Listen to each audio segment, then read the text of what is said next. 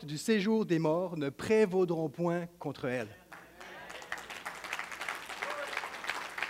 C'est la déclaration que Jésus a faite à propos de son Église. On vous souhaite la bienvenue dans ce deuxième message de cette série intitulée Huitième merveille du monde, l'Église. Bienvenue à vous tous qui nous écoutez, soit aujourd'hui ou plus tard, ici ou ailleurs. Encore une fois, je salue l'Église de Jésus-Christ qui se réunit à chaque semaine ou presque pour entendre la parole de Dieu, pour vivre un temps de communion les uns avec les autres et que notre relation avec Dieu n'est pas limitée à un dimanche matin, mais qu'elle est jour après jour, semaine après semaine, tout au long de l'Église. Je suis fier d'appartenir à cette Église-là. Pasteur Maxime, bienvenue à l'église de Terrebonne. C'est euh, bon de vous voir. Et Pasteur Maxime, j'aimerais te dire euh, que le Seigneur a un message pour toi. Voici ce qu'il te dit. Tu es Max et sur cette Maxime, je bâtirai mon église. Pour ceux qui ne comprennent pas l'inside, eh bien, on vous invite simplement à écouter le premier message qui a été euh, donné à ce sujet la semaine passée.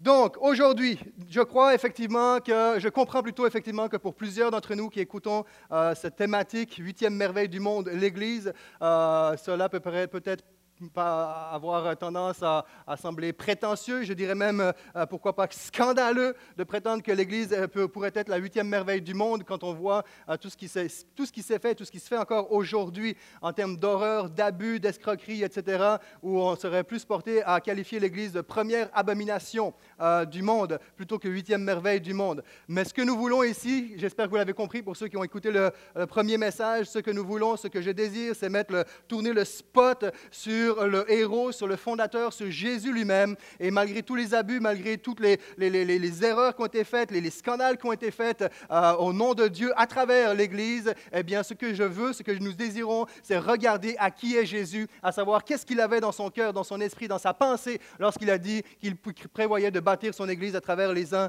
et les autres. C'est ce que nous voulons voir aujourd'hui. Elle est la huitième merveille du monde, nous l'avons vu, parce que l'Église est un concept surnaturel. C'est une conception surnaturelle elle est la huitième merveille du monde parce que, c'est ce que nous allons voir aujourd'hui, parce que c'est une communauté spirituelle. Nous sommes une communauté euh, spirituelle. Je vous invite à ouvrir vos Bibles ou sinon simplement à suivre sur les écrans les versets suivants dans l'évangile de Matthieu, chapitre 16, les versets 18 à 21. Matthieu, chapitre 16, les versets 18 à 21. Et moi, je te dis que tu es Pierre, et que sur cette pierre, je bâtirai mon église, et que les portes du séjour des morts ne prévaudront point contre elle. Je te donnerai les clés du royaume des cieux. Ce que tu liras sur la terre sera lié dans les cieux, et ce que tu délieras sur la terre sera délié dans les cieux. Alors il recommanda aux disciples de ne dire à personne qui il était. Dès lors, Jésus commença à faire connaître à ses disciples qu'il fallait qu'il allât à Jérusalem, qu'il souffrit beaucoup de la part des anciens, des principaux sacrificateurs et des scribes, qu'il fut mis à mort et qu'il ressuscita le troisième jour. Donc nous avons ici le texte que nous avons vu la semaine passée, mais euh, Jésus va annoncer à l'avance de quelle façon, est-ce que, qu'est-ce qu'il attend autrement dit. Il attend souffrance, agonie, mort. Il est en train d'annoncer sa, mort future. Il recommande aux disciples au verset 20 de ne dire à personne qu'il était le Christ.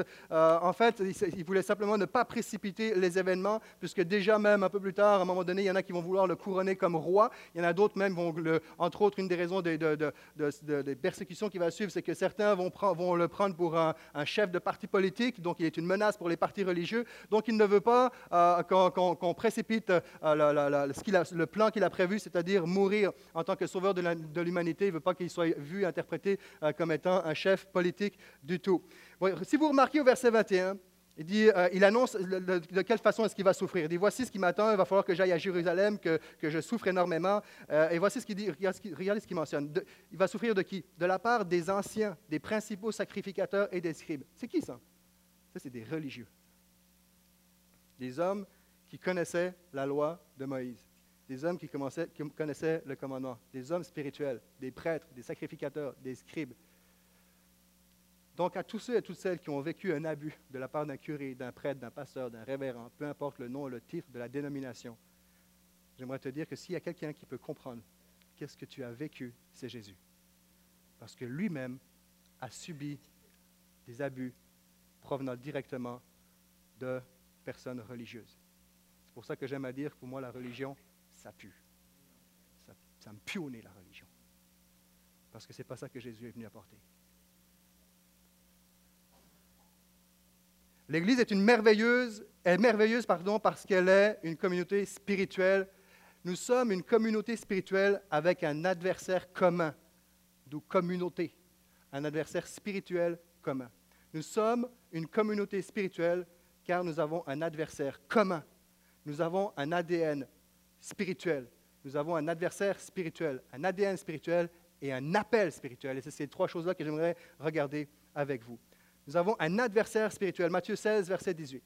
Les portes du séjour des morts ne prévaudront point contre elle. Verset 19, je te donnerai les clés du royaume des cieux. Ce que tu liras sur la terre sera lié dans les cieux. Ce que tu délieras sur la terre sera délié dans les cieux. Avant d'aller plus loin, nous avons vraiment besoin de comprendre cette réalité-là parce que sinon on va passer à côté de quelque chose d'important. C'est-à-dire que nous avons un adversaire spirituel. Les portes du séjour des morts ne prévaudront point contre elle. Nous avons besoin de comprendre que lorsque Jésus est venu sur terre, il n'est pas venu en touriste. C'est lui qui a créé l'humanité. C'est lui qui a créé la terre. Il n'avait pas besoin d'être le guide de lui-même. Il n'est pas venu prendre des vacances, il n'est pas venu en touriste, il n'est pas venu en promeneur. J'aimerais, euh, il est venu, il est venu surtout, premièrement, pour renverser les puissances démoniaques, pour renverser la puissance du péché, pour renverser ce qui, ce qui a, ravi de sa main, euh, euh, le, fait que le diable ait ravi de sa main sa créature, sa création. Il est venu renverser toutes les ténèbres qui sont venues prendre place sur la terre. C'est ça qu'il est venu faire. Comme nous l'avons vu la semaine passée, où lorsqu'il est venu, lorsqu'il déclare cette parole, je vois dans cette parole-là, tu es pierre, et sur cette pierre, je bâtirai mon église, le début de la phase 2.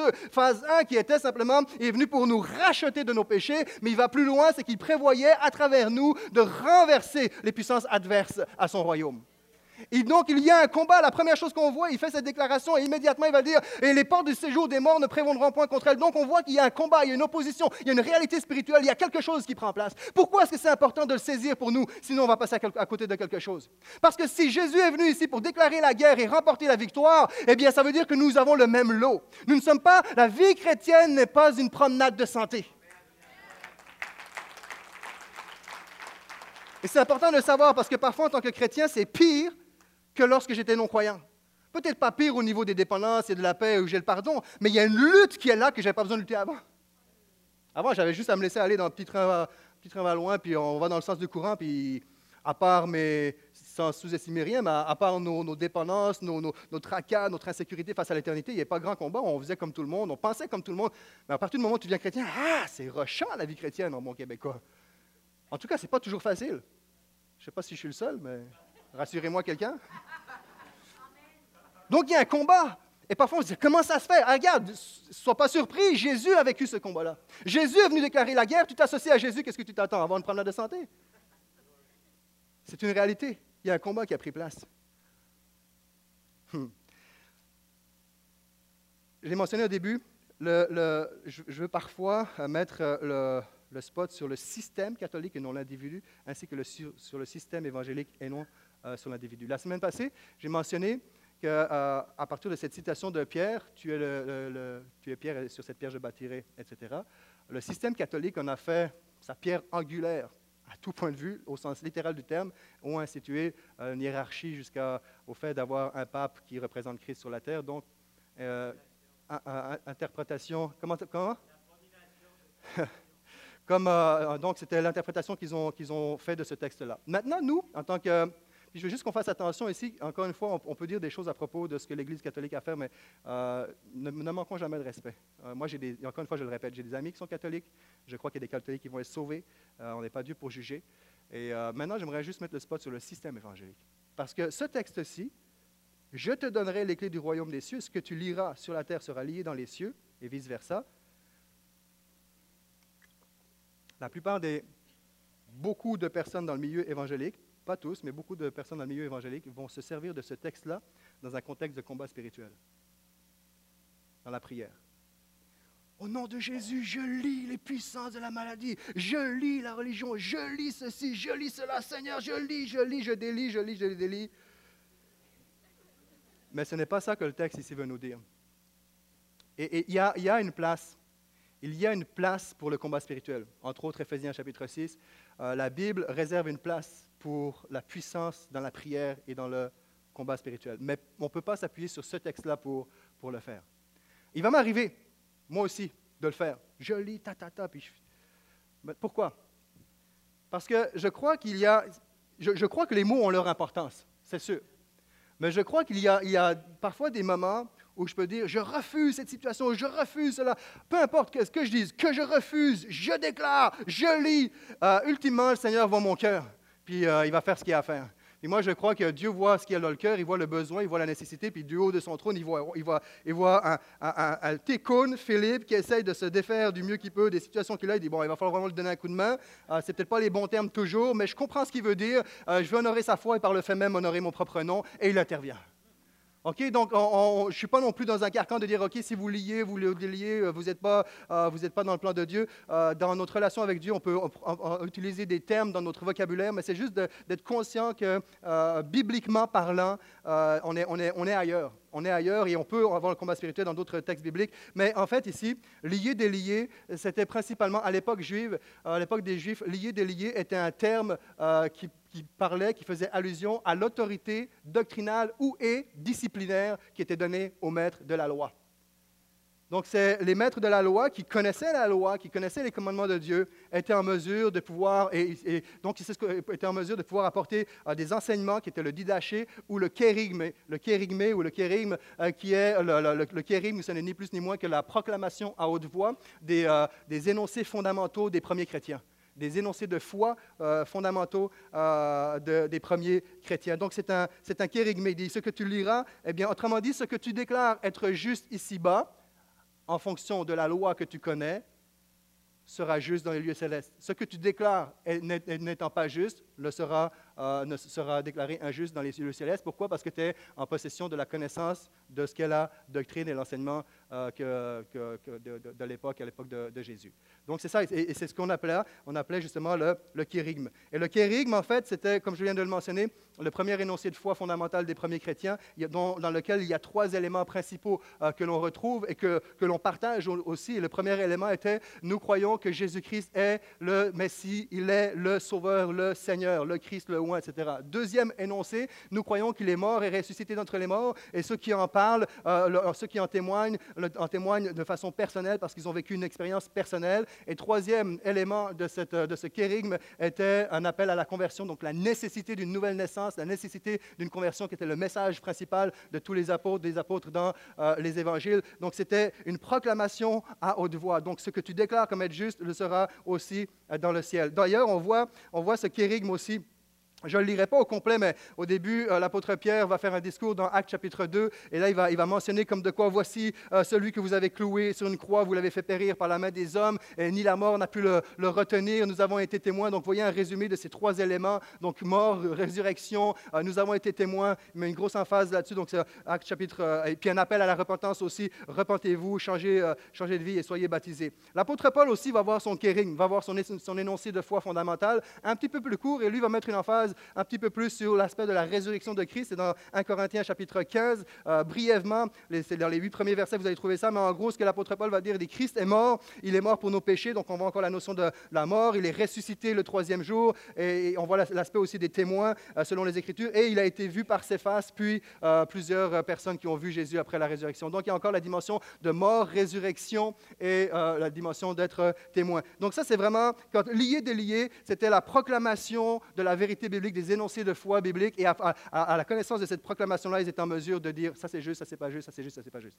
Maintenant, est-ce qu'il y a de l'abus? Oui, il y en a eu.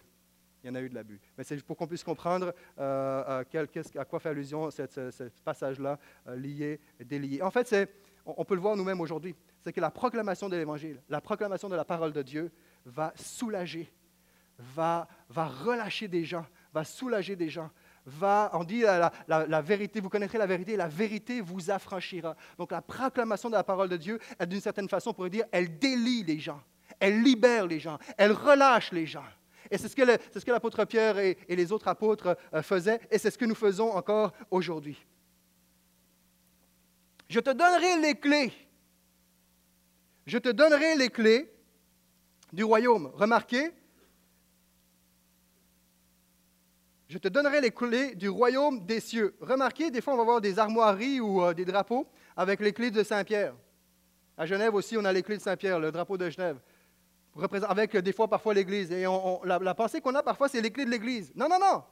Tu es Pierre, et sur cette pierre, je bâtirai mon Église, à qui je donnerai mes clés, à qui je donnerai les clés. Ce ne sont pas les clés de l'Église, c'est les clés du royaume des cieux.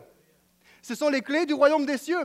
Et cette clé-là, alors que Jésus dit, je suis le chemin, la vérité et la vie, et, que dans, l'évangile de Jean dit, si je ne me trompe, Jésus se présente comme étant la porte euh, de, la bergerie par laquelle chaque brebis, chacun des siens peut rentrer, Jésus se présente comme étant la porte, eh bien je crois que la proclamation de l'évangile, c'est la clé qui donne accès à Jésus, qui nous donne accès au royaume des cieux. Je te donnerai les clés du royaume des cieux, je te donnerai mon message, je te donnerai ma parole, je te donnerai ce que tu dois dire pour que les gens soient déliés spirituellement afin qu'ils connaissent le royaume des cieux. C'est ce que, ce qu'il voulait. Et historiquement, historiquement parlant, l'apôtre Pierre est celui qui a ouvert le royaume des cieux à trois, trois catégories de personnes dans l'humanité, les juifs, les samaritains et les non-juifs. Ça, c'est toutes nous autres. Mais ça a été le premier.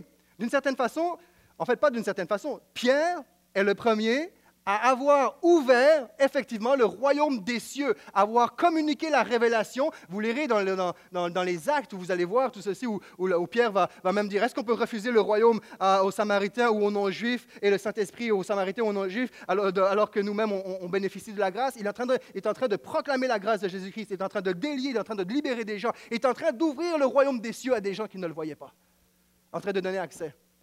Et c'est ce que c'est ce que, euh, le sens ici des clés du royaume des cieux que nous avons encore aujourd'hui. Lorsque tu parles à ton voisin, à ta voisine, à ton collègue, peu importe dans ton, entourage, et que tu es en train de dire le kérigmé, l'énoncé principal, peu importe, c'est peut-être pas point 1, point 2, point 3, mais de façon spontanée, tu parles de Jésus, tu parles de qui est Jésus, qu'est-ce qu'il a fait dans ta vie, qu'est-ce qu'il est capable de faire dans sa vie, eh bien, tu es en train d'utiliser les clés du royaume des cieux et de d'ouvrir le, royaume, d'ouvrir, de donner l'accès à des gens qui n'ont pas l'accès, qui n'ont pas réalisé euh, tout ce que Jésus a fait pour eux, que ce soit ton, milieu de travail, que ce soit du haut d'une tribune, peu importe le contexte, mais à partir du moment où on parle de Jésus, on parle de la bonne nouvelle, eh bien, c'est une clé que c'est parce que nous avons la clé, cette clé que, Jésus nous a donnée pour ouvrir euh, les yeux, pour permettre aux gens de pouvoir recevoir ce message.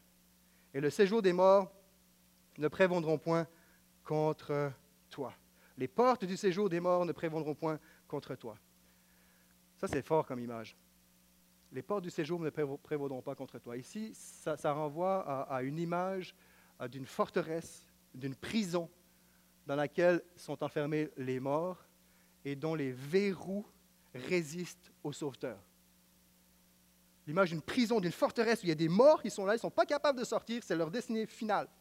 Final bâton, plus rien à faire. Des sauveteurs à l'extérieur qui aimeraient pouvoir les sortir, des amis, des, connaissances, qui on aimerait forcer, mais on n'arrive pas à forcer, on n'arrive pas à forcer cette porte-là. Et Jésus va dire, les, portes du séjour des morts ne, ne, prévaudront pas, ne résisteront pas à mon Église. Il est en train de dire, je m'en vais en guerre, je suis le chef, et avec mon Église, je vais piller l'enfer. C'est exactement ça qu'il est en train de dire.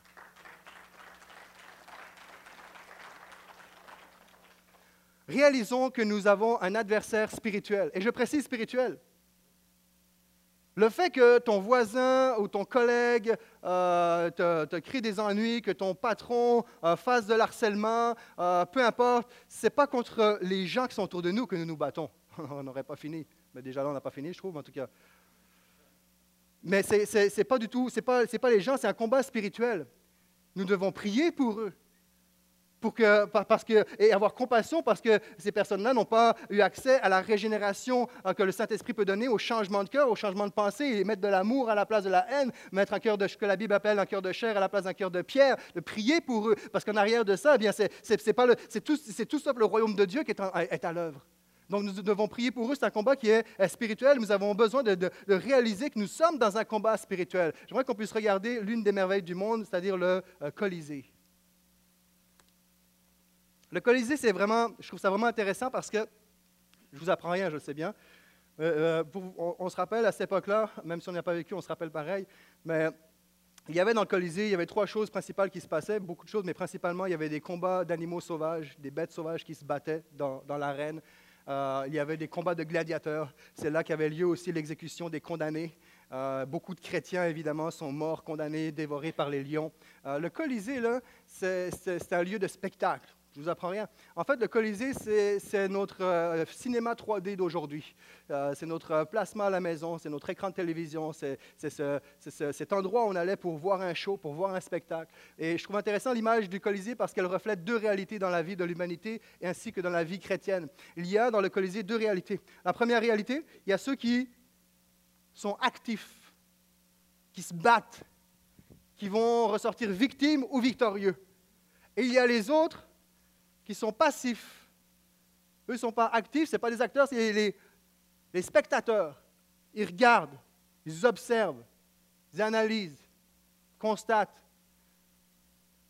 Le Colisée reflète ces deux réalités. Au Québec, on dirait, il y a les vouéreux, puis il y a les faiseux de chaud.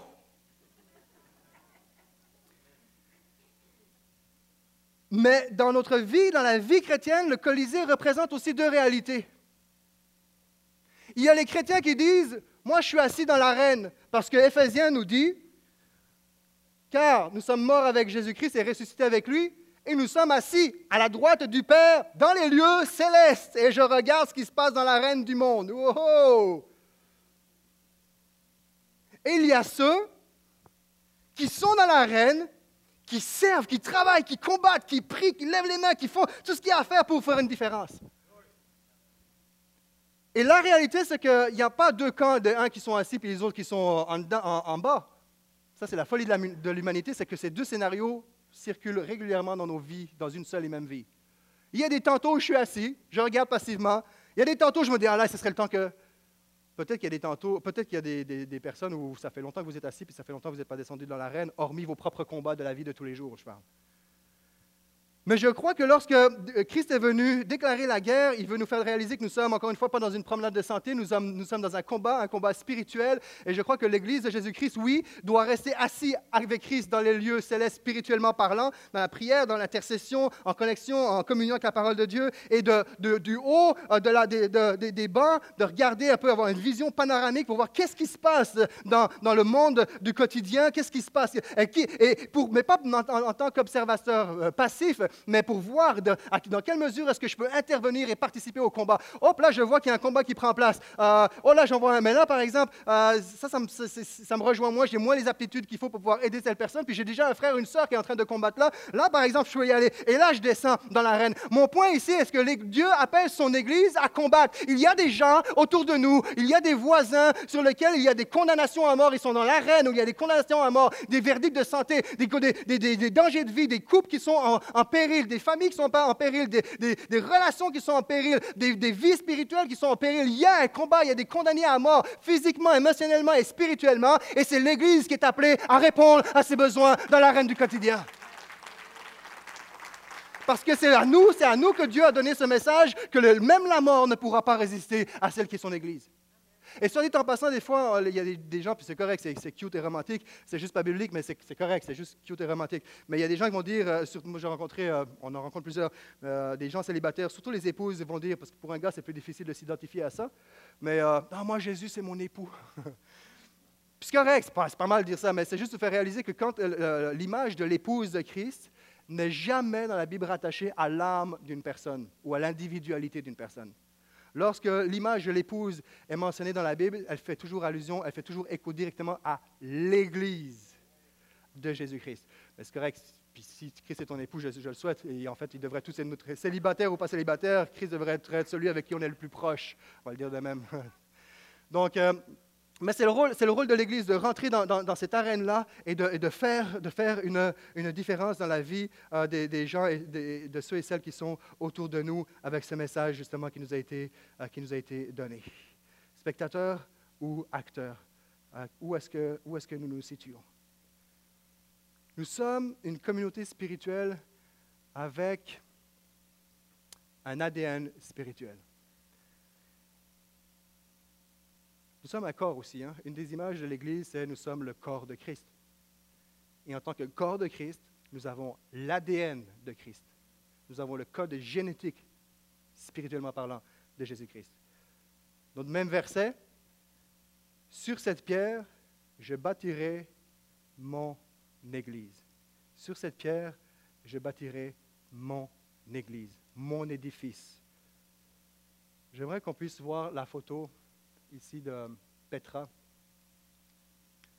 On ne voit pas très bien parce qu'on n'a pas la vision panoramique, mais l'une des, raisons pour laquelle c'est une merveille du monde, et c'est vraiment une merveille, je ne l'ai pas vu, mais j'aimerais éventuellement un jour peut-être, c'est parce que Petra a été directement sculptée à même la roche de la montagne, vous le savez. C'est fort ça. Petra a été littéralement sculptée, les immenses façades sculptées de toute beauté. On n'a pas pris un morceau de pierre mis à part plusieurs morceaux de pierre pour fonder un édifice tiré de la montagne de la cité de Petra, ou la montagne qui est devenue la cité de Petra. On n'a pas tiré, euh, euh, extrait de la roche pour en faire un édifice séparé. Directement à même la roche. Tu es caillou et sur cette roche, je bâtirai mon Église. Ça, c'est vraiment fort.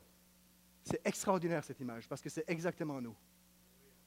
Dans nos vies, ce que Jésus a fait, ce que le Saint-Esprit a fait, il n'est pas venu arracher un morceau euh, de, Jésus-Christ et, en faire un Philippe euh, euh, séparé avec un cœur nouveau, des pensées nouvelles, etc. Non, non, non. Nous avons été, nous sommes, c'est notre identité, c'est notre ADN. Nous sommes littéralement bâtis sur la roche de Jésus-Christ. Nous sommes sculptés dans la personnalité, dans le corps, dans le cœur, dans les émotions, dans l'intention, dans la volonté, dans les projets, dans tout ce que Jésus peut représenter à cette croix, sur cette croix. Il était en train de sculpter Dieu le Père avec le Saint-Esprit. La Trinité est en train de, sculpter le visage de Philippe, le caractère de Philippe, de, de l'incorporer au caractère de Christ, au cœur de Christ. Je suis littéralement, tu es littéralement collé à la roche de Jésus-Christ. Il n'y a rien qui peut te décoller de sa main. C'est la puissance de l'Évangile.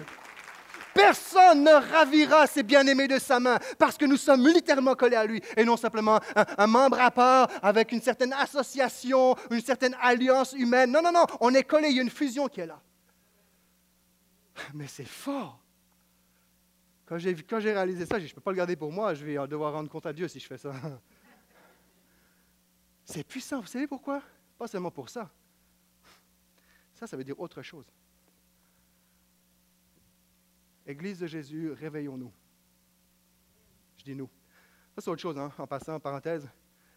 Ouais, l'Église, vous savez, hein, le principe, tu pointes, tu en as trois autres qui se pointent vers toi, voire quatre, dépendant comment tu tiens tes mains.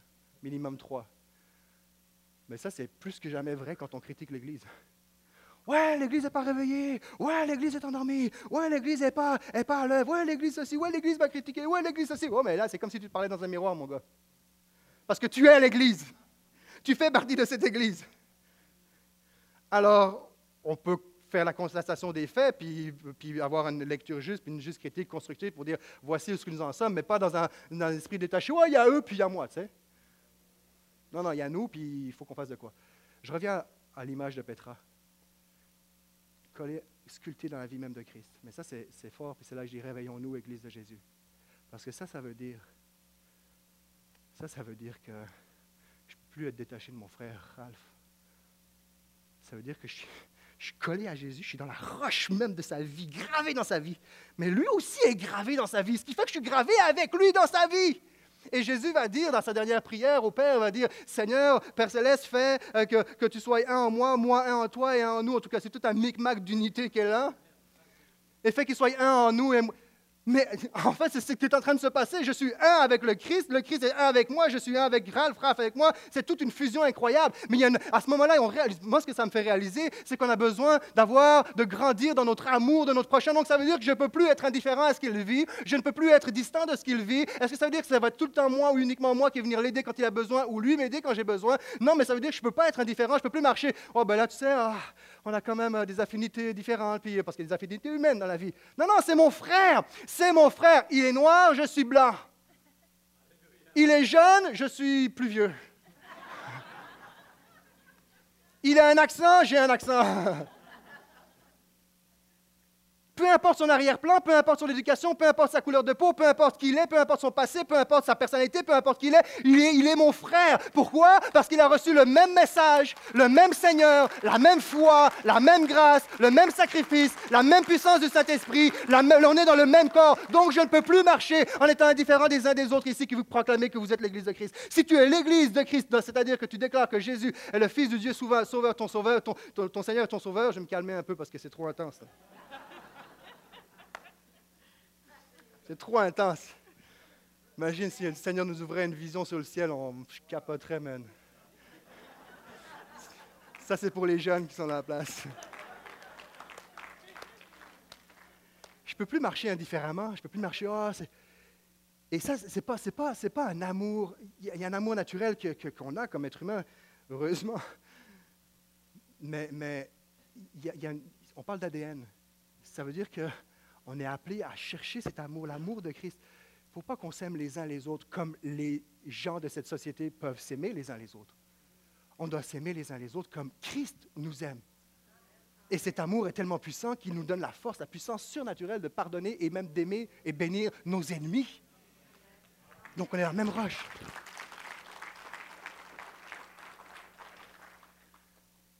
Et ça, ça change, je crois, je crois que ça peut changer complètement complètement notre vie. On est, on est une société, l'Église est une société distincte, une culture à part entière, unique, spécifique, une ADN spécifique. Chaque culture est unique, chaque culture est spécifique, mais c'est plus qu'aucune autre. Il n'y a jamais, il n'y a, aucune, aucune communauté qui peut se comparer à la communauté des saints, à la, de ceux qui compagnie de ceux qui appartiennent à Jésus-Christ. Il n'y en a aucune. C'est la seule et unique qui est comme ça. Nous ne sommes pas dans ce monde, mais nous, sommes, nous, sommes, nous ne sommes pas de ce monde, mais nous sommes dans ce monde. Et, nous, on ne le réalise pas beaucoup, mais allons poser la question à ceux et celles à l'époque de l'empereur César. Vous n'avez pas le droit d'adorer l'empereur de leur, nation. Euh, ils n'avaient pas le droit d'adorer un autre Dieu que l'empereur de leur nation. Il fallait qu'ils adorent leur empereur. Il fallait qu'ils se prosternent devant leur empereur. J'ai allons là. Allons simplement en Corée du Nord, aujourd'hui, dans des pays communistes, des pays où il y a des pressions politiques énormes. Allons parler à nos frères de la Corée du Nord. Et vous allez voir à quel point eux, ils ont compris qu'ils sont une société distincte. Eux, ils ont compris qu'ils sont un peuple à part. Eux, ils ont compris qu'il faut qu'ils se tiennent solides, serrés, en s'il vous plaît. Eux, ils ont compris que c'est un monde à part, qu'ils ont un ADN spécifique. Mais nous, dans notre génération, malheureusement, on est dans un confort, heureusement pour nous, dans un sens, mais on est dans, un... Euh, dans un sens, oui, dans un sens. Oui, c'est vrai, dans un sens. Des fois, ça ne ferait pas de mal, un petit peu de chaleur, mais euh, de, pression, ça nous réveillerait un petit peu plus. Mais ce n'est pas une prière, Seigneur, c'est juste un...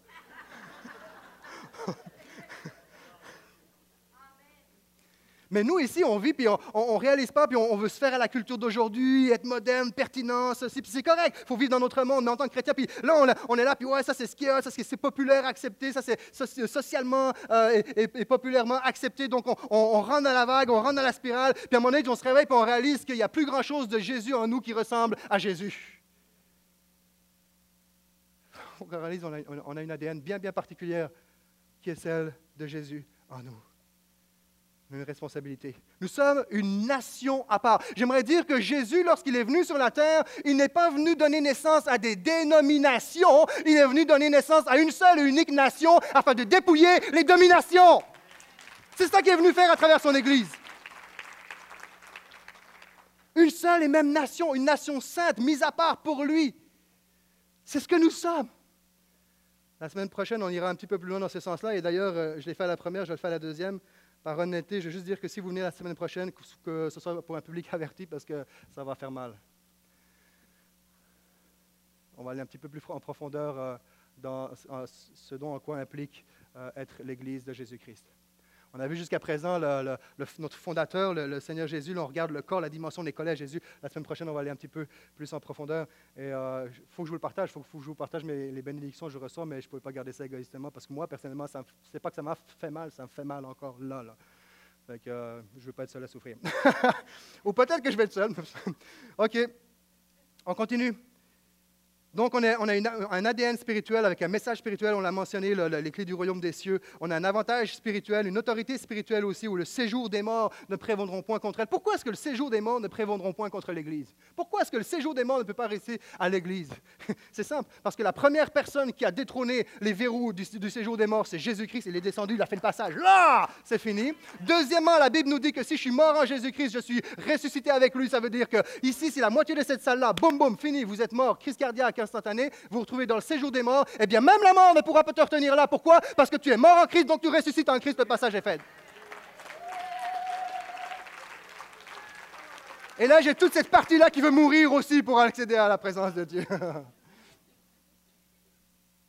Et troisièmement, le séjour des morts ne peut pas résister à l'Église. De un, Jésus a défait les verrous. De deux, nous sommes associés à sa victoire. Et de trois, il nous, comme il nous laisse les clés du royaume des cieux, il nous laisse son message avec le message qui est entre nos mains et dans notre bouche. À notre tour, nous venons et nous menaçons le séjour des morts qui est dans la vie de plusieurs individus qui sont en, en péril dans leur vie. Donc lorsqu'on arrive et qu'on parle de Jésus, le séjour des morts, même dans la vie de ceux et celles qui sont autour de nous, ne peut pas résister. Après ça, évidemment, on est dans un autre sujet où chacun est libre de son choix et de sa volonté de faire ce qu'il veut avec le message qui est reçu et entendu. C'est quand même beau parce que c'est fort ces petites phrases. Mon Église, je bâtirai, je, Jésus bâtira, mon, c'est à lui, c'est je, mon Église, Ensuite, il va dire, je, bâtirai mon Église et le séjour des morts ne prévaudront point contre elle. C'est je, moi, mon Église, mais contre elle, le séjour des morts ne, ne prévaudra point. Quelle relation il y a. Et je te donnerai les clés. Donc, il y a vraiment cette association entre Christ et l'Église. On voit vraiment la dimension du, du corps qui prend place. Une des, une des images de, l'Église, c'est que nous sommes la maison de Dieu ou le temple de Dieu. Nous sommes la maison de Dieu, le temple de Dieu. 1 Pierre, chapitre 2, versets 5 et 9. Et vous-même, en tant que pierre vivante, laissez-vous édifier pour former une maison spirituelle, un groupe de prêtres saints, afin d'offrir des sacrifices spirituels que Dieu peut accepter par Jésus-Christ. Vous, au contraire, vous êtes un peuple choisi, le verset 9, des prêtres royaux, une nation sainte, un peuple racheté, afin de proclamer les louanges de celui qui vous a appelé des ténèbres à sa merveilleuse lumière. La Bible nous dit que nous sommes un royaume de sacrificateurs, de prêtres saints, mis à part, choisis par Dieu. Et c'est l'une des différences euh, du monde euh, de l'interprétation euh, du système évangélique versus celui de, l'Église romaine. C'est que encore aujourd'hui, eh bien, pour pouvoir se faire pardonner nos péchés, si je ne me trompe pas, il faut aller voir un, prêtre, un curé, puis il faut confesser. C'est comme quelque chose de quasi sy- systématique. Ici, dans le monde évangélique, cette conception n'est plus obligatoire. Je ne suis pas en train de dire qu'elle n'est pas nécessaire, je ne suis pas en train de dire qu'elle n'est pas, utile. Au, contraire, ce serait tout un autre message sur les bienfaits de, pouvoir euh, confesser à quelqu'un de confiance, mais là encore à quelqu'un, pas forcément un pasteur. Donc la, grande différence, c'est que euh, les évangéliques et, l'Église catholique, c'est qu'il n'y a, plus cette dimension de c'est seulement les pasteurs qui sont prêtres, qui font office de, de sacrificateurs, qui se présentent devant Dieu pour ceux qui ont besoin de lui. Aujourd'hui, la Bible nous dit, la Bible nous dit que nous sommes tous, à partir du moment où nous avons, nous avons mis notre foi en Jésus, nous sommes collés à sa roche, nous sommes identifiés, associés à lui. Donc, alors que Jésus lui-même est, était et est encore le souverain sacrificateur, le sacrificateur par excellence, il dit maintenant que vous êtes en, moi, eh bien, vous êtes à votre tour des sacrificateurs. Je suis le souverain, mais vous êtes des sacrificateurs. Et c'est là notre identité en tant, en tant que peuple euh, de Dieu, en tant qu'Église, et de, de- réaliser cette, cette réalité-là où nous avons besoin de reprendre ou de retrouver ce, ce- ce rôle-là de prêtre sacrificateur. Qu'est-ce que faisait le prêtre sacrificateur? Il se présentait devant Dieu. Il présentait la cause du peuple. Il intercédait. Il priait. Il cherchait sa volonté. Il cherchait sa faveur. Il cherchait, il cherchait à être agréé par Dieu. Il cherchait à, connaître le cœur de Dieu. Il cherchait à se présenter. Et, et cette fonction-là, nous avons besoin de la retrouver où je sais que dans la folie de notre quotidien, on a de la difficulté à trouver du temps pour, pour relaxer, pour décrocher, pour prendre du temps. Mais nous avons besoin de, de- de nous imposer une discipline dans notre agenda parce que sinon, c'est notre agenda qui va nous imposer euh, ce que nous, nous devons faire. Un temps où on met à part, on dit Seigneur, je veux prendre un temps pour te prier pour intercéder. Et là, je crois qu'on peut, on peut avoir un impact extraordinairement puissant dans le monde spirituel. Nous pouvons prier, intercéder, réclamer, chercher et venir récolter ce que nous avons eu dans les lieux célestes. Et cette autorité, Dieu te la donne. Prends ta place. Il y a un libre accès. Ne marche pas dans, dans la culpabilité. Une fois que c'est réglé entre toi et Dieu, ne marche pas dans la honte, ne marche plus dans la honte, ne marche plus dans la culpabilité, ne marche plus dans, dans le passé, ne marche plus dans oh pauvre de moi. Pense à la phase 2. Tu es racheté, passe à autre chose. Sois reconnaissant, sois toujours repentant, mais passe à autre chose. Va renverser les puissances des ténèbres qui agissent autour de toi par la prière et l'intercession. Parce que c'est par la prière que l'Église va avancer.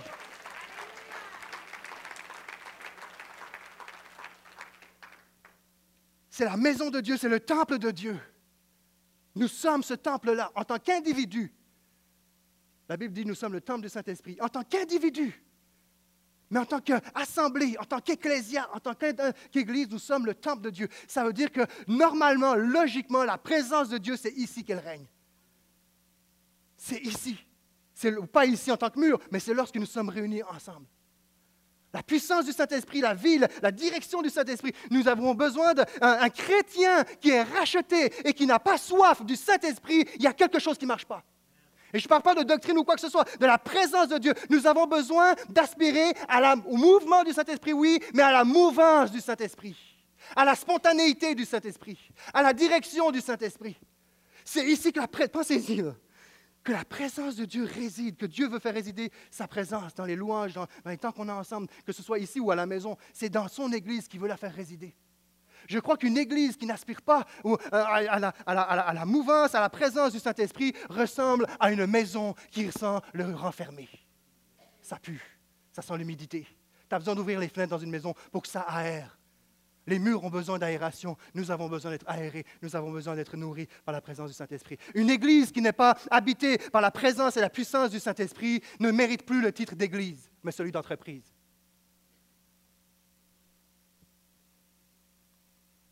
Si on ne dépend plus des directions de Dieu pour nos vies et pour l'Église, alors ne nous appelons plus Église, parce qu'il n'y a plus de communion. Parce qu'on l'a vu, c'est un concept surnaturel, l'Église. C'est Jésus qui l'a fait naître, à travers une révélation donnée à Pierre, qui ainsi de suite révélé à la croix, on l'a reçu aujourd'hui. Il y a une nouvelle naissance qui prend place. C'est quelque chose de surnaturel. Et si on met ça, ce qui a donné vie, parce qu'en fait, Saint-Esprit, ça a l'air vaste et tout, mais en fait, si on croit aujourd'hui, c'est grâce au Saint-Esprit. Parce que Jésus, lui, est mort. Dans l'espace-temps, Jésus, c'est fini. La croix, là, c'est fini. Il n'y a, plus de croix là-bas. C'est terminé. Ça s'est passé dans zéro ça fait 2000 quelques années, c'est fini. Ça, c'est un, événement historique, that's C'est juste un événement historique. C'est déjà pas pire, quand même. Au moins, c'est historique. C'est quand même beaucoup, mais ça ne change pas de vie, un événement historique. Si on croit aujourd'hui, c'est parce qu'il a été ressuscité par le Saint-Esprit et que par la suite, le Saint-Esprit est venu nous parler, est venu nous convaincre. Tout simplement, pensée, conviction. Oh, c'est ça, mes amis. Yes, je crois. Donc, on est cette maison spirituelle dans laquelle Jésus se plaît à habiter. Je crois qu'on a toutes les raisons pour être fiers. Pas dans le sens de l'orgueil du terme, mais wow, fier dans le sens reconnaissance du terme. Seigneur, merci. Je t'appartiens, je suis à toi. Je suis à mon bien-aimé, mon bien-aimé est à moi. Je bâtirai mon église. Le terme église, c'est ecclésia, vous le savez certainement déjà, je ne vous apprends rien, qui est une assemblée de croyants. Et dans l'Ancien Testament, on voyait déjà cette dimension-là de l'assemblée des croyants, l'ecclésia. Il n'y a pas le terme en tant que tel, mais le, sens du, terme ecclésia d'assemblée de croyants, on le voit déjà, la communauté du désert, qui serait donc le peuple d'Israël qui se réunissait au désert, à partir du moment où ils se réunissaient, euh, c'était, une assemblée, c'est un ecclésia. C'est un terme qui était tiré de l'époque romaine aussi, où c'était un, terme utilisé dans, le, milieu, politique, où, euh, les Romains se réunissaient, ils faisaient des assemblées où il y avait seulement les citoyens romains qui pouvaient aller euh, euh, discuter et, débattre et, voter, etc. Et même un, citoyen romain qui habitait à des dizaines et dizaines de kilomètres de Rome lui-même, euh, automatiquement, en étant citoyen, même s'il était éloigné, il, était citoyen. Quand il arrivait, il n'a pas besoin de demander une permission pour arriver. Il est citoyen. De la même façon, si je m'en vais en, Corée du Nord, ben, je suis citoyen, on est citoyen, on, pas besoin, on est dans le même corps. Donc, il y avait une assemblée. Et, c'est l'idée que c'était un peuple, un, un, groupement de personnes spécifiques qui se réunissent dans un, dans un but spécifique. Et à l'époque, pour des raisons des raisons politiques. Et, Jésus va, prendre ce terme-là, il y a juste deux fois, mais cette première fois, on la voit, il dit, tu es mon je bâtirai sur toi mon église, est en train de dire, tu es, mon, tu es mon ecclésia. Tu es mon ecclésia. Et ce qui est intéressant, c'est dans le, dans le sens, euh, euh, le terme ecclésia, encore une fois, peut-être que je ne vous apprends rien, certainement pour la plupart, c'est que c'est en deux mots, ek, qui veut dire hors de, et ecclésia, qui vient du, verbe kaleo, qui est le verbe, euh, le verbe appelé au passif. Kaleo, c'est le verbe appelé au passif. Donc, ek, ek, hors de, c'est juste ça que ça veut dire. Hors de, kaleo, ecclésia, appelé, appelé hors de. Nous sommes une communauté appelée hors de. Appelée hors de hors de, notre, hors de ce système de, euh, mondain, hors du système de notre culture présente, hors de, notre passé, hors de, notre, de nos pensées charnelles, hors de. On est appelé hors de. Et, ce qui est intéressant, c'est que on a, découvert, en fait, on sait que dans, la, langue, la, racine indo-européenne, la racine quel, quel veut dire aussi euh, appeler. Et il y, a, une essence de cri, de crier. Il y a un cri, il y a, comme quand Jésus va dire je, vous invite aux noces de l'agneau, les paraboles je, vous invite, c'est le sens de j'appelle, je convoque, j'invite. Il y a même un, cri qui est là. Et en sanskrit, en sanskrit il, y a, un terme qui veut dire uzakala. Uzakala qui, est le coq ou le cri du coq en sanskrit. Et ça c'est la même racine que kaleo, que appeler. Il y, a, toute une dimension ici, il y a un cri comme le, cri du coq qui, appelle. Et je crois que j'aime à penser, ça c'est mon, interprétation, c'est ma perception, j'aime à penser que, euh, que, l'appel de Dieu, Ecclésia, nous sommes, Dieu a lancé un cri sur son église, je t'appelle, or, il y a un cri, il y a un appel, il y a une invitation, il y a une convocation. Et qu'est-ce que fait le cri du coq? Je ne vous limiterai pas, c'est pas ça la question, mais le, le but du cri du coq, c'est qu'il annonce une aurore nouvelle, il annonce un nouveau jour, c'est le jour qui se lève. Et j'aime appeler que lorsque Pierre, lorsque Jésus a dit à Pierre, Jésus a dit à Pierre, heureux es-tu car cette révélation ne vient pas de toi mais de mon Père, il y a une joie et que là, il, il, déclare sur lui, alors tu seras cette pierre et sur cette pierre je bâtirai mon église, je bâtirai celui que j'appelle hors de. Il y a un cri qui est là et j'aime à penser que lorsque Jésus a dit ça, il est en train de lancer un cri qui a tiré Pierre des ténèbres de son ignorance à propos de la connaissance de Jésus. Il était en train de. Il, ah, il, fait, son qu'il fait. Il appelle, il crie. Il dit Je t'appelle, je t'appelle à, sortir de d'où est-ce que tu es. J'appelle une aurore nouvelle. J'appelle une vie nouvelle. J'appelle une identité nouvelle. J'appelle une ADN nouvelle. J'appelle un système de pensée nouvelle. J'appelle un comportement nouveau. J'appelle un avenir nouveau. J'appelle une destinée nouvelle. C'est cet appel, Ecclesia. Je crois que ça fait partie de, oui, de cette assemblée-là. Mais il y a un cri de la part de Dieu qui est là sur nos vies qui dit encore Je t'appelle. Je t'appelle à te, à te rallier à moi, à rester proche de moi et, de marcher dans cette lumière dans laquelle euh, je veux pour toi. Et d'ailleurs, on le voit, je vais terminer avec ce verset, toujours le même verset qu'on a lu tantôt, mais juste cette portion-là. Nous sommes un peuple racheté afin de proclamer les louanges de celui qui nous a appelés des ténèbres à la merveilleuse lumière. Il nous a appelés des ténèbres à la merveilleuse, à sa merveilleuse lumière. Jésus a lancé cet appel et aujourd'hui nous avons le même appel. Je lance cet appel aujourd'hui, cette invitation à sortir de ton confort, à sortir de ton rang, à sortir de ton passé. Il y a, on va vivre un moment historique parce que je veux dire une phrase en anglais. Il y a une pensée en, ce moment qui se résume comme celle-ci, je vais vous dire dans laquelle on se, on se situe si vous ne le savez pas déjà. You don't have to believe to belong here. You can belong before you believe. Tu n'as pas besoin de croire pour appartenir. Il y avait une pensée avant où tu avais besoin de croire pour appartenir à l'Église. Et il y a toute une pensée en ce moment qui dit, tu n'as pas besoin de croire pour appartenir. Tu n'as pas besoin de croire pour appartenir à l'Église. Mais l'autre pensée, c'était, à l'époque, pendant longtemps, c'est, tu as besoin d'appartenir. Pardon, tu as besoin de croire avant d'appartenir. Et là, c'est, tu n'as pas besoin de croire avant d'appartenir. Ça, cette pensée, un peu, c'est l'idée parce que l'Église, pendant très longtemps, était renfermée sur elle-même, tellement différente que même quelqu'un qui venait dans l'Église était mal à l'aise. Sectariste, fermé. Puis, si tu veux faire partie de l'Église, il faut que tu croies en Jésus, puis sinon, les portes sont fermées. Mais c'était extrême. Il faut que tu crois avant d'appartenir. Maintenant, il y a une pensée, tu peux appartenir à l'Église avant de croire. Et nous, c'est là qu'on se situe, je précise. Nous, c'est là qu'on se situe. C'est pour ça que les portes de l'Église sont ouvertes, du portail, je parle local, sont verts et tu peux venir ici à l'église, pas occuper un, poste de leadership, mais tu peux venir comme un, soutien, un support dans l'équipe technique, à l'accueil, zone café, etc.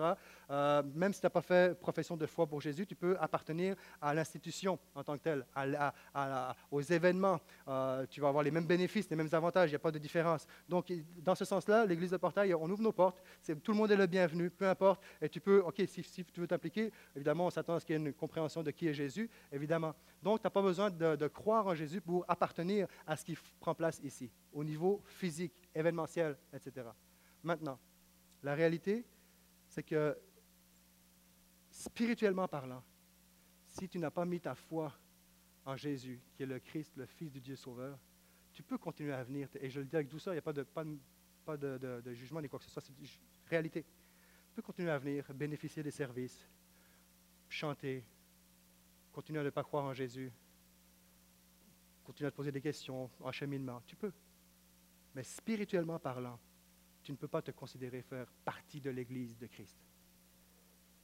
C'est dur à entendre, mais c'est la vérité.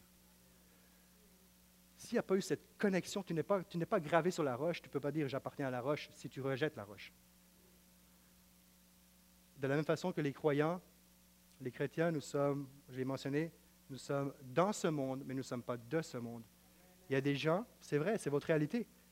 Et on va vous apprécier énormément, ça ne change rien dans notre relation avec vous. Mais votre réalité, c'est que vous êtes dans l'Église, mais vous n'êtes pas de l'Église, spirituellement parlant.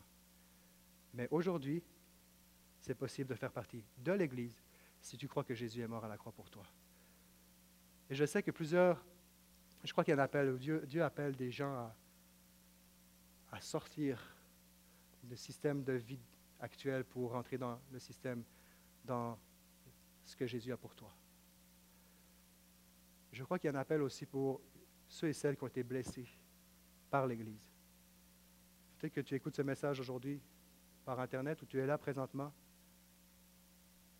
Puis tu viens, c'est peut-être la première fois, je ne sais pas. Mais je prie que ce message puisse parvenir aux oreilles de ceux et celles qui ont décroché. J'ai des amis, des gens que je connais autour de moi qui, et vous en connaissez tous, c'est des parents, des enfants. Et je suis convaincu que vous l'avez fait pour des raisons légitimes, souffrance, abus, etc. Je suis convaincu qu'il y a une blessure. Tu es là à ta maison, tu, tu, tu gardes ta relation avec Dieu, tu lis ta Bible, tu continues à l'aimer. Mais j'aimerais te dire, s'il te plaît, reviens. Je prie que le Saint-Esprit puisse lancer cet appel, ce cri à t'appeler à, à venir à une aurore nouvelle. Et viens rejoindre les tiens. On a besoin de toi. On a besoin de toi. Tu ne peux pas rester détaché du corps. Je comprends que tu étais blessé. Savez-vous que même moi, dans mon cheminement comme ministériel de pasteur, et je ne suis pas le seul dans cette condition-là, où j'ai des blessures vives, que si je commencerais à en parler, je pourrais revivre l'émotion malgré le fait que j'ai relâché et pardonné. Saviez-vous que ce n'est pas juste des croyants, des chrétiens qui sont abusés par des systèmes religieux, mais que des pasteurs même peuvent l'être? Vous avez quelqu'un devant vous qui était terriblement blessé par le corps. Donc je comprends où j'ai passé à deux doigts, pas d'abandonner le ministère, abandonner la foi. Je dis deux doigts, c'est la moitié d'un doigt. Je suis passé proche, donc je comprends. Mais à un moment donné, j'aimerais te dire que même si tu es chez toi, tu es encore sur la roche, le Seigneur a encore un plan pour toi. Et je le sais. Je sais que si tu entends ce message, je sais que Jésus te parle. Pas, pas seulement maintenant, je sais qu'il te parle.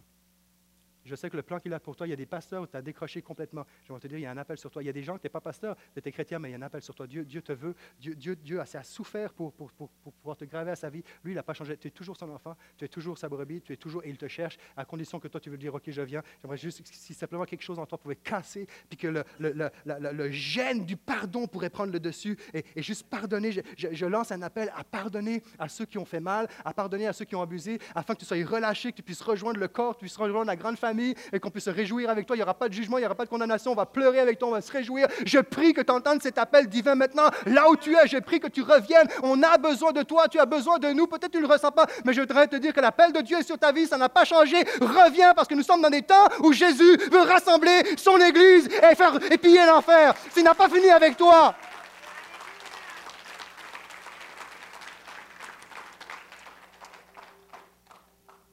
Vous, savez, on est, souvent, en position de victime. Hein. J'ai été blessé. Moi, j'en ai blessé du monde. Ça, c'est sans compter toutes les fois où je n'ai pas été conscient d'avoir blessé du monde. Où des gens sont venus, puis ça m'a fait mal. J'ai pas aimé ce que tu m'as dit, j'ai pas aimé ce que tu as fait. Puis là, tu étais absent quand tu aurais dû être présent. J'en ai blessé du monde. Mais c'est ça l'Église. C'est des gens blessés qui blessent d'autres gens, d'autres gens. Mais à un moment donné, que le gène du pardon prenne place, dit Seigneur, je te remets cette blessure, je te demande pardon d'avoir gardé ça en moi, je relâche, je pardonne. Et oui, j'ai été blessé, mais ultimement, tu as été blessé afin que je sois guéri. Est-ce qu'on peut se lever ensemble?